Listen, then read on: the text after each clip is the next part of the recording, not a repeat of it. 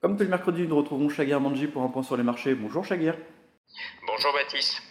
Alors cette semaine, on va commencer par la Chine avec euh, des chiffres euh, assez décevants euh, cette semaine. Oui, tout à fait. On publie en, particulier ce matin une publication des, PMI services.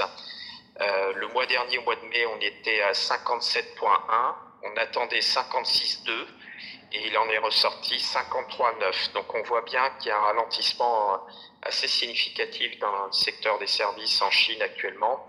On l'a déjà rappelé, il y a deux éléments qui expliquent ce ralentissement, deux éléments, je dirais, un peu majeurs. C'est d'une part une forte hausse du chômage des jeunes, autour de 20%, et puis les problèmes structurels liés à l'immobilier. On avait eu euh, il y a un peu plus d'un mois beaucoup d'enthousiasme autour de l'idée d'un plan de relance en Chine. Est-ce que ces mauvais chiffres pourraient accélérer euh, ce plan de relance? Alors évidemment, le plan de relance, euh, il pourrait quand même tomber assez rapidement compte tenu de cette dégradation, mais je ne pense pas qu'il puisse inverser véritablement la tendance on est vraiment euh, sur des, éléments assez forts, sur l'épargne des Chinois, en particulier sur la partie immobilière qui est très dégradée, et puis cette problématique du, marché du travail qui est beaucoup plus dégradée que dans les pays développés. Alors au contraire, côté américain, on, voit qu'il y a des chiffres euh, qui montrent euh, toute la résilience de l'économie.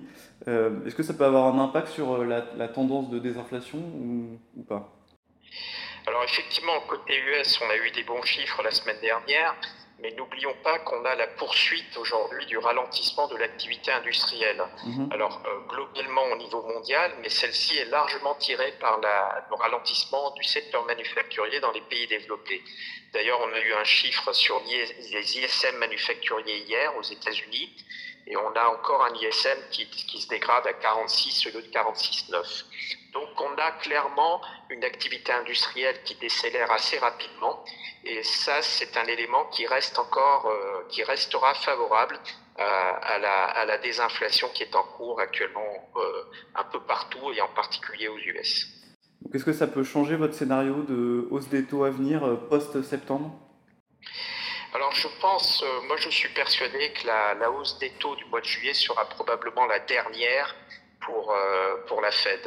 Euh, je pense qu'on est toujours sur ce rythme de désinflation et je pense qu'on aura une hausse des taux euh, au mois de juillet, mais ça sera bien la dernière concernant la Fed. Et puis après, on sera largement dépendant évidemment des, des statistiques à venir.